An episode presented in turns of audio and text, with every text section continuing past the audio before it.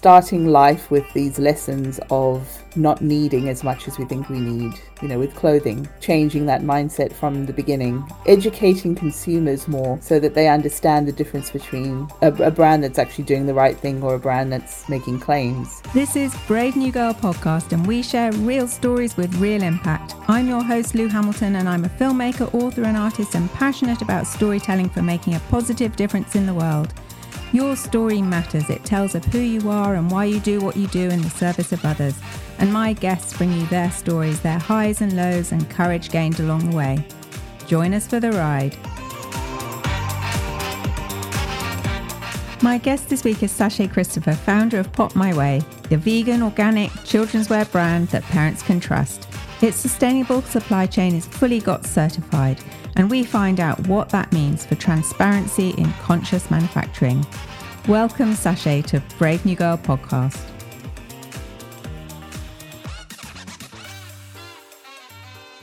Hi, Sashe, how are you? I'm good, thank you, Lou. How are you doing? I'm very good. Yeah, I'm I'm really interested about this this topic with you and talking about your brand because there's so much talk now in the fashion industry about sustainability and conscious fashion and there's a lot of words being bandied about but but you're the kind of the real deal. So I'm really looking forward to to understanding what that means and what that looks like and what it takes for for you as a founder to to actually be able to create a brand that is truly sustainable all the way through. So first of all, can you tell us about uh, Pop My Way, what it is, what you're trying to do, and and who it's for? Okay, so um, I created a baby clothing brand with some unique design features. So after going through a tough time with my pregnancy and birth with my daughter, I wanted to make life easier for parents. So I designed a collection of clothing that you could mix and match easily and that had accessories and things that you could pop on to the clothing by way of poppers. Um, so you don't lose clothing items and important things are kept nearby as well, like dummy straps to keep dummies nearby. Socks stay on uh, trousers. So babies always lose their socks. You always find them on the side of the road, or um, you can't find them when you're looking for them in the washing machine because they're so tiny. So just trying to figure out ways to make things easier. I love that how how they all kind of pop together using these poppers. It's such a brilliant idea, and it never occurred to me when my kids were little that there could actually be a solution to me losing everything. exactly. And, you know, the sustainability side of things was always something that was important to me. You know, I can talk to you more about my background and, and why that's been so important. So, I was born in South Africa, and sustainability is just a way of life there people just make sure that everything is used. There's not much waste in terms of food or clothing. There's always someone to pass things on to. So when it came to building a brand, I wanted to make sure that the same kind of values were, were brought into my brand. I remember when the very first time I came across a shop that offered like really, really cheap clothes. It was in Scotland and it was called What Every Woman Wants. and it was the first time I kind of seen these clothes that were you could get things for under a tenner. And I think it, that was a turning point. You know, from there from there on, suddenly fast fashion kind of exploded. But kind of in the olden days when we were kids, things did last, and you did hand them down or get passed on from somebody else who who'd grown out of them. And you you grew up in South Africa under apartheid as a child of color. So what was that experience for you and and how did you how did that affect how you grew up? So things were very different, you know, as a child of color living in we were living in separate areas. So different racial groups were not wouldn't really interact or, or mix. So you know, things were completely separate. Schools were separate, you know, they, they were very different privileges, if you if you can say that, and I guess it was very visible what my parents and my grandparents had to go through in order to to basically just live there. You know, things like finding pieces of metal or or scraps on the side of the road and someone picking them up and using them to either build a house or do something with them to earn money. So you'd find Coke cans that people would turn into beautiful ornaments. Like we've got a lion on our bookshelf downstairs um, that's made out of a Coke can, and you know someone used their their creative mind and innovation to do that. You know rather than you know kind of just discarding that that item. So there's there's beauty in in things that we'd normally throw away. And I guess growing up and seeing how people make the most of life there and, and challenge themselves to to do something as well. I, I know, the, I mean, there is a lot of crime over there, and, and there are people that are doing the wrong thing. But for every person that's doing the wrong thing and, and you know, doing terrible things, there are people that are being creative and, and making a life for themselves out of nothing. When we grew up and and were sort of making things make do and mend was something that you know we just kind of grew up knowing how to mend things and darn and make things out of things. And and you didn't kind of think anything of it because that was the norm really. You know if if you know if you weren't in a family where everything was provided and given kind of new and you sort of grow up with that kind of mindset and i guess you don't see it as something different, do you? You you don't kind of acknowledge it, and it's only later when you kind of start to put things together, and you just go, okay, so well that was how we used to do it, so it is possible.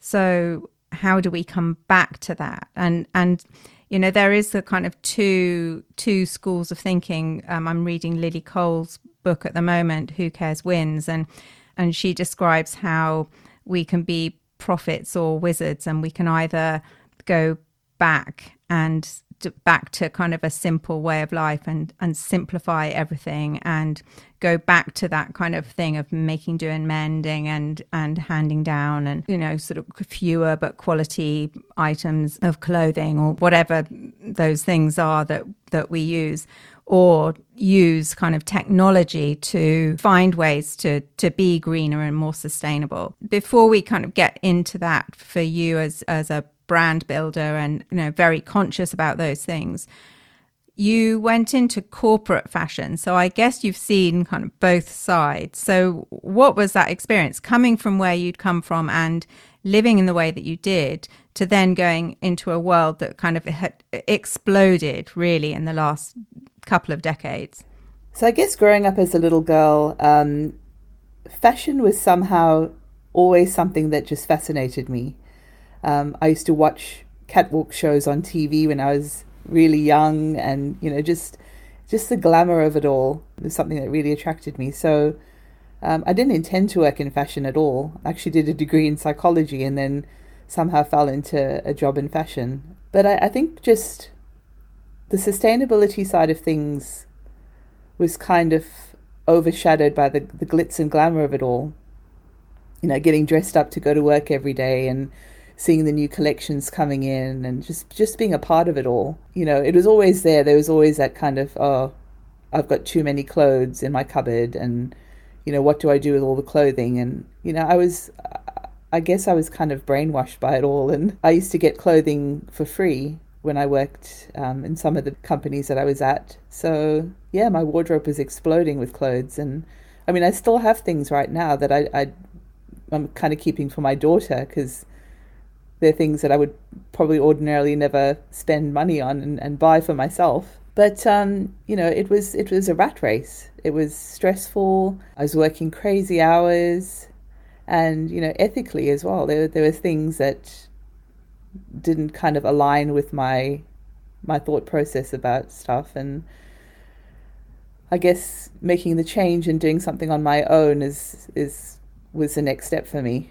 What were the kinds of things that you were seeing behind the scenes? So most of us kind of, you know, we're we're witness to fast fashion, the constant churn of the next style, the desire that we're we're sort of we're filled up with the kind of consumerism and, and desire for the next thing, the next thing, next thing. And, you know, that's fed that's fed us and and kind of there's a sort of an addiction, addictive quality to that that, you know, we can't I certainly got sort of drawn into and pulled along by and and sort of really kind of uh, in a very similar way to sort of being addicted was just, I, I just couldn't stop myself. And I, I've actually, I'm doing a, a one year no new gear, so buying no new clothes. And, you know, I'm not an advocate for just never buying anything new, but, but I needed to, to do a kind of clean break in order to then kind of moderate, hopefully. But so can you tell us behind the scenes what was happening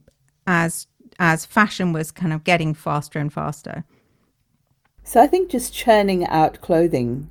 I was working in buying and merchandising, so one of the things that I used to do was analyze what was selling and what wasn't selling and then helping, you know, with the buyers making decisions on what they should and shouldn't be buying and what quantities and things like that. But there's the emotional side of things where, you know, something's beautiful or well designed and you want to buy a lot of it and then it's not going to sell. So what do you do with the excess stock? at the end of the season when there's all this stuff that hasn't sold. So just seeing that, you know, seeing the the stuff that would go to the outlet store and the volumes of things that would go to the outlet stores and just you know it's just overproduction really. And then looking at it from a customer's point of view as well. Customers coming in and buying things so often as well. So it's this whole mindset about wanting something new for every occasion or you know constantly buying the latest trend each season. So one of the things, just to give you an example, is um, we'd get a clothing allowance every season, so we could buy, you know, something from not not buy, but go into store and choose what we'd we'd want for that season. And some of my colleagues would choose one item from the catwalk range and wear it just for that one season because that was the piece for the season. And then I'd always go in and buy a few different items that were classic. So I'd have, you know, my, my trench coats or my, my handbags and things, but nothing that was trend driven. It was always something basic or something that I would know would last for a long time. But yeah, it's a, it's a mindset, isn't it? And it used to feel like there were three seasons. Like when I was younger and like really didn't have any money, you know, you'd buy something for each in each season, like for you know, spring, summer. But now there doesn't seem to be seasons. It's just like, oh, well, it's another week. So there's another trend. It all moves really fast, doesn't it? You know, going to some of the high street stores and things are just, they ch- the collection in the store changes every week. So, you know, you, you got to, if you want to buy something, you got to get it then and there. Or they, they make you think that you've got to buy it now, or it might not be there next week. And can you explain about dead stock, what, what that is and, and what happens to it? So it's kind of scary. The dead stock. So so there's there's two things. There's stock that's been overproduced, so too much volume of something that's not going to sell, excess stock, and then there's returns that come back as well. So when customers return things, the whole process of going through and processing a return for some brands just takes too long and is, is too costly. So returns actually don't get put back on the shop floor.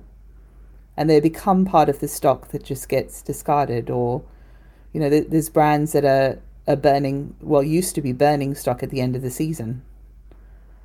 Um, you know, because they didn't want to pass it on it, the brand reputation or you know they, they wanted to be seen as a luxury brand or a one that certain people could afford. So passing it on to charity was not an option.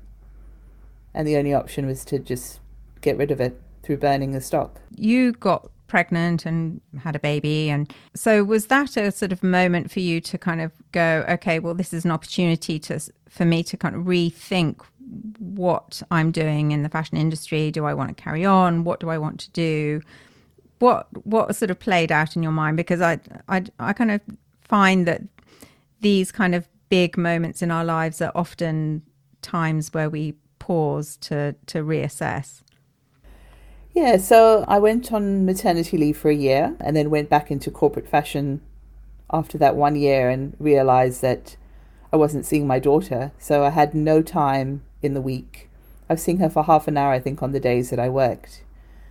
And I just couldn't handle that. I just thought that, you know, that's not what I want. I want to spend time with her and I had some ideas for Pop My Way while I was on leave. I had the sketches done, and so I was kind of, you know, thinking about it and, and doing my research. And I think that just helped me make my decision. the, the fact that I, I wasn't able to see her and, and spend time with her. So it just kind of went from there. And, you know, I'd always wanted to be an entrepreneur. I think I always had that in me. It's, it's a scary thing to do, though, to take that leap and, and uh, actually do it. It's one thing deciding you're going to create a, a baby brand and you've got, you know, a massive sort of experience in, in the fashion industry and I guess in, in being able to sort of understand manufacturing, production and, and all of that. It's quite another to make the decision to be not just sustainable, but fully sustainable all the way through the supply chain. That's huge. I mean, most brands are at the moment you know they might they might create a sustainable collection or they might do kind of one bit which is you know sort of a bit bit more conscious.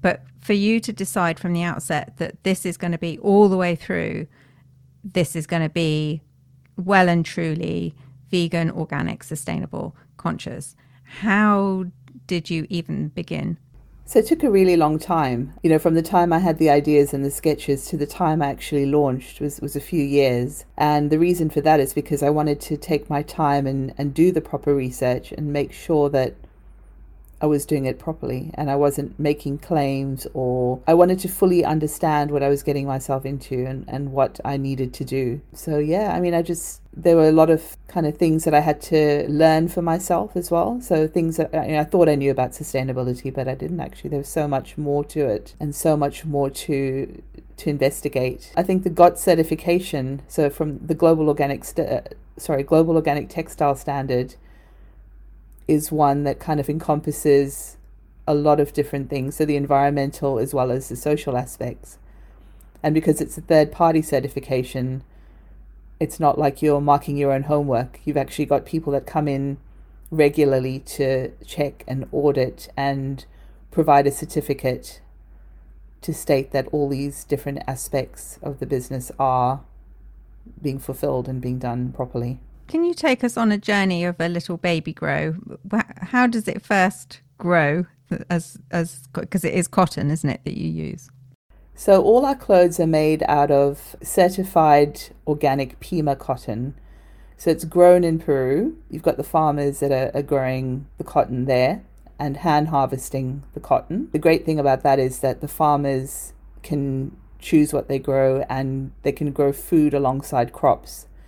So when you think of industrial farming of cotton, usually it's it's all kind of contains chemicals and pesticides and the farmers are not able to grow anything for their families in conjunction with the cotton. So that they're looked after from that point of view. And it you know goes through the process creating the cotton and everything's monitored from the water use. So a lot of clothing is produced using a huge amount of water and because of the chemicals and pesticides in the cotton, flows into the water stream and can really have an impact on communities depending on where things are grown. So all of that is monitored. The energy that's used as well. There's certain measures that are in place to, to check all that. We make sure that we don't use any chemical dyes in the clothing. So this that's all prohibited with the GOTS standard. And then our factory is very the staff that work at the factory are looked after so that we make sure that they work decent hours that they get get paid a decent wage. The conditions that they're working in are are good. So I've been to the factory myself and and seen everything as well. So it's really good to be able to visualize the people there and and what they're doing for me. But yeah I mean it just it's it's all of these aspects that are covered. And it, it kind of gives me peace of mind and hopefully it gives my customers peace of mind as well because there's so many brands out there that are just making claims and doing beautiful marketing campaigns, beautiful packaging and, and labeling, when in actual fact, their claims can't be backed up. So anyone can say our staff are looked after at the factory or, you know, our cotton's organic. And, you know, using organic cotton is great, but if your processes are, are not correct or you're still using chemicals, you know, what's the point really? The fabric itself, you've talked about it being incredibly soft and that it doesn't bobble, that it's long lasting. Tell tell me how how that is, why it's different from other babygro cotton organic cottons. So the type of cotton is called Pima. Um, this is grown in Peru, and the fibers are really long, which means that that's what makes it durable and it's quite smooth. So the bobbles that you normally get on clothing just don't happen. The feedback I've also had from customers are that stains come off more easily. So, especially with babies, when you get stained clothing all the time, it's really good to know that the stains wash off more easily. Um, the cotton also keeps its shape. So, as you put, put clothes in the washing machine regularly, usually they lose their shape. And when you want to pass something on to someone else, you're a bit embarrassed to, to pass it on if it doesn't look quite as new as when you bought it. But yeah, I'm, I'm pleased to say that so far the feedback we've had has been great. We've got a Pop My Way pre loved scheme in place as well where customers can return their clothing to us for a discount off the next size and then we can resell the clothing as well. So it becomes more accessible to people that can't afford it at full, pli- full price, maybe. And that really then addresses the thing that people talk a lot about, which is that organic clothing is so expensive and that it's inaccessible to to so many people. And so what you're doing then is creating a way that there's a longevity to each item that it can get used again and again and and people can then buy either pre-loved or new and then bring it back and then go up to because babies grow really fast don't they so you're getting through so many different clothes the other thing as well that we try to get people to understand is you don't actually need as much clothing as you think you need. So if you're spending a hundred pounds on 20 high street babygros, you know, you could be spending that same hundred pounds on a few mix and match pieces from Pop My Way that you know are going to last and be able to put, be passed on. You know, at the end of the day, you're going to have loads of clothing that you're going to have to give away. I mean, when I had my daughter, I had drawers of clothing that still had tags on because she'd grow so fast. So, you know, it's just about changing people's mindsets and allowing them to realize that you wash your clothes regularly with a baby anyway. And if you can mix and match outfits rather than changing their whole outfit if, if one item of clothing gets soiled or, or, you know, it's so much easier, isn't it? Being able to just pull something out of the drawer and know that it's going to match with another item of clothing. And and also for for those of us that either don't have babies anymore or haven't got babies but know people with babies and want to to give clothes as gifts, you know, if someone has a, a newborn baby, you know, very often they're kind of showered with with gifts and people just kind of make up what they're going to give them. And so, is there a way that they can work with you to kind of, you know, do you have gift vouchers? Can you, what can you do to sort of help people who are with the best will in the world trying to to do the right thing by the, their loved ones? We do do gift cards. So we do an e-gift card in different denominations. So you can do that. Uh, but feel free to email us at hello at popmyway.co.uk and we'll be more than happy to suggest a few pieces that you could mix and match or if you want to give for someone in particular, you know, we're more than happy to advise on uh, color combinations and I mean everything in the range. We do seven colors and everything can be combined in. There's so many different options and combinations. so you know, it's really up to you. It reminds me of you know when people get married, they have a wedding list at a, a certain brand. That if you you you, you could have a baby list at uh, pop my way and and then you know everything kind of works together. Yeah that's right. You could do that easily. And the great thing as well is you know the colors are you know we, when we created them we weren't we weren't doing pinks and blues for girls and boys because to us boys can wear pink and girls can wear blue. It doesn't it's they're just colors at the end of the day. But when you pass things on as well having those colors that, that go together could be passed on to either a boy or a girl. So, and twins are even better. If you're having twins or triplets, the amount of clothing can be cut in half because everything can be just can be mixed and matched and, and used for both babies or, or all three babies. And what age do you go up to at the moment? At the moment, we're up to 18 months, so we're 0 to 18 months. We're looking to extend that size range soon. So let's see what happens. And so with with you know you've obviously got a very concrete set of ethics behind your brand and I wonder how you know you kind of look at the world and see how things are changing or not changing fast enough. And what's your vision for the future of, of fashion? I think we have to do something. We have to kind of make some changes and I think for us, changing the mindset um, from the beginning of a baby's life. So when babies are born, their parents or, or relatives or whoever their guardians are will teach them the basics in life. So, you know, how to use a spoon, how to talk, you know, how to do just the basic things that you need to do from the start of your life. So, I think starting life with these lessons of not needing as much as we think we need, you know, with clothing, changing that mindset from the beginning um, is something that we can definitely do to change things for the future. Um, and I just think educating consumers more so that they understand the difference between something that's actually a, a brand that's actually doing the right thing or a brand that's making claims. And yeah, I think if we can all kind of just, I know it's it's a it's a step by step process and it takes a while to to change as well, but I think even just some small changes would make a difference as an entrepreneur, as somebody that is trying to do things the right way, how do you define courage? So I think courage for me, so first of all, taking the, the leap and, and starting my own business, uh, not knowing what was going to happen, not having a steady income with a, a little baby, but also just believing in yourself. So believing that your idea is a good one and believing that your values are the right the right thing that you want to you know something that you want to start from the beginning and and just continue all the way through. So having the courage to say i'm sticking to this. This is what i'm i'm deciding and that's what i'm sticking to.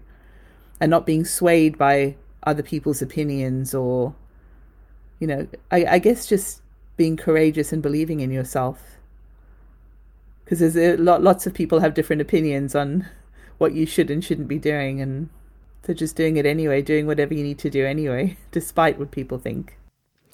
Thank you so much, Sashe, for sharing with us what a fully transparent, vegan, organic, sustainable supply chain looks like so that we can be more discerning and knowledgeable in the purchases we make. Thank you so much. Thank you, Lou. Take care. See you soon. You too. Bye. Bye. Thanks, Sashe, for showing us that we can make fully sustainable choices when companies like yours are committed to transparency and honesty. As you say with Pop My Way, one planet, one purpose, one pop. You can find out more about Sashe's work on www.popmyway.co.uk and follow her on Instagram at pop underscore my underscore way. Thank you, Brave New Girl Media, for producing and sourcing the guests for the show, and to you for listening. I hope today's story inspires you to step into the spotlight and show how you too are positively impacting the world. Take care, choose courage, and see you next time.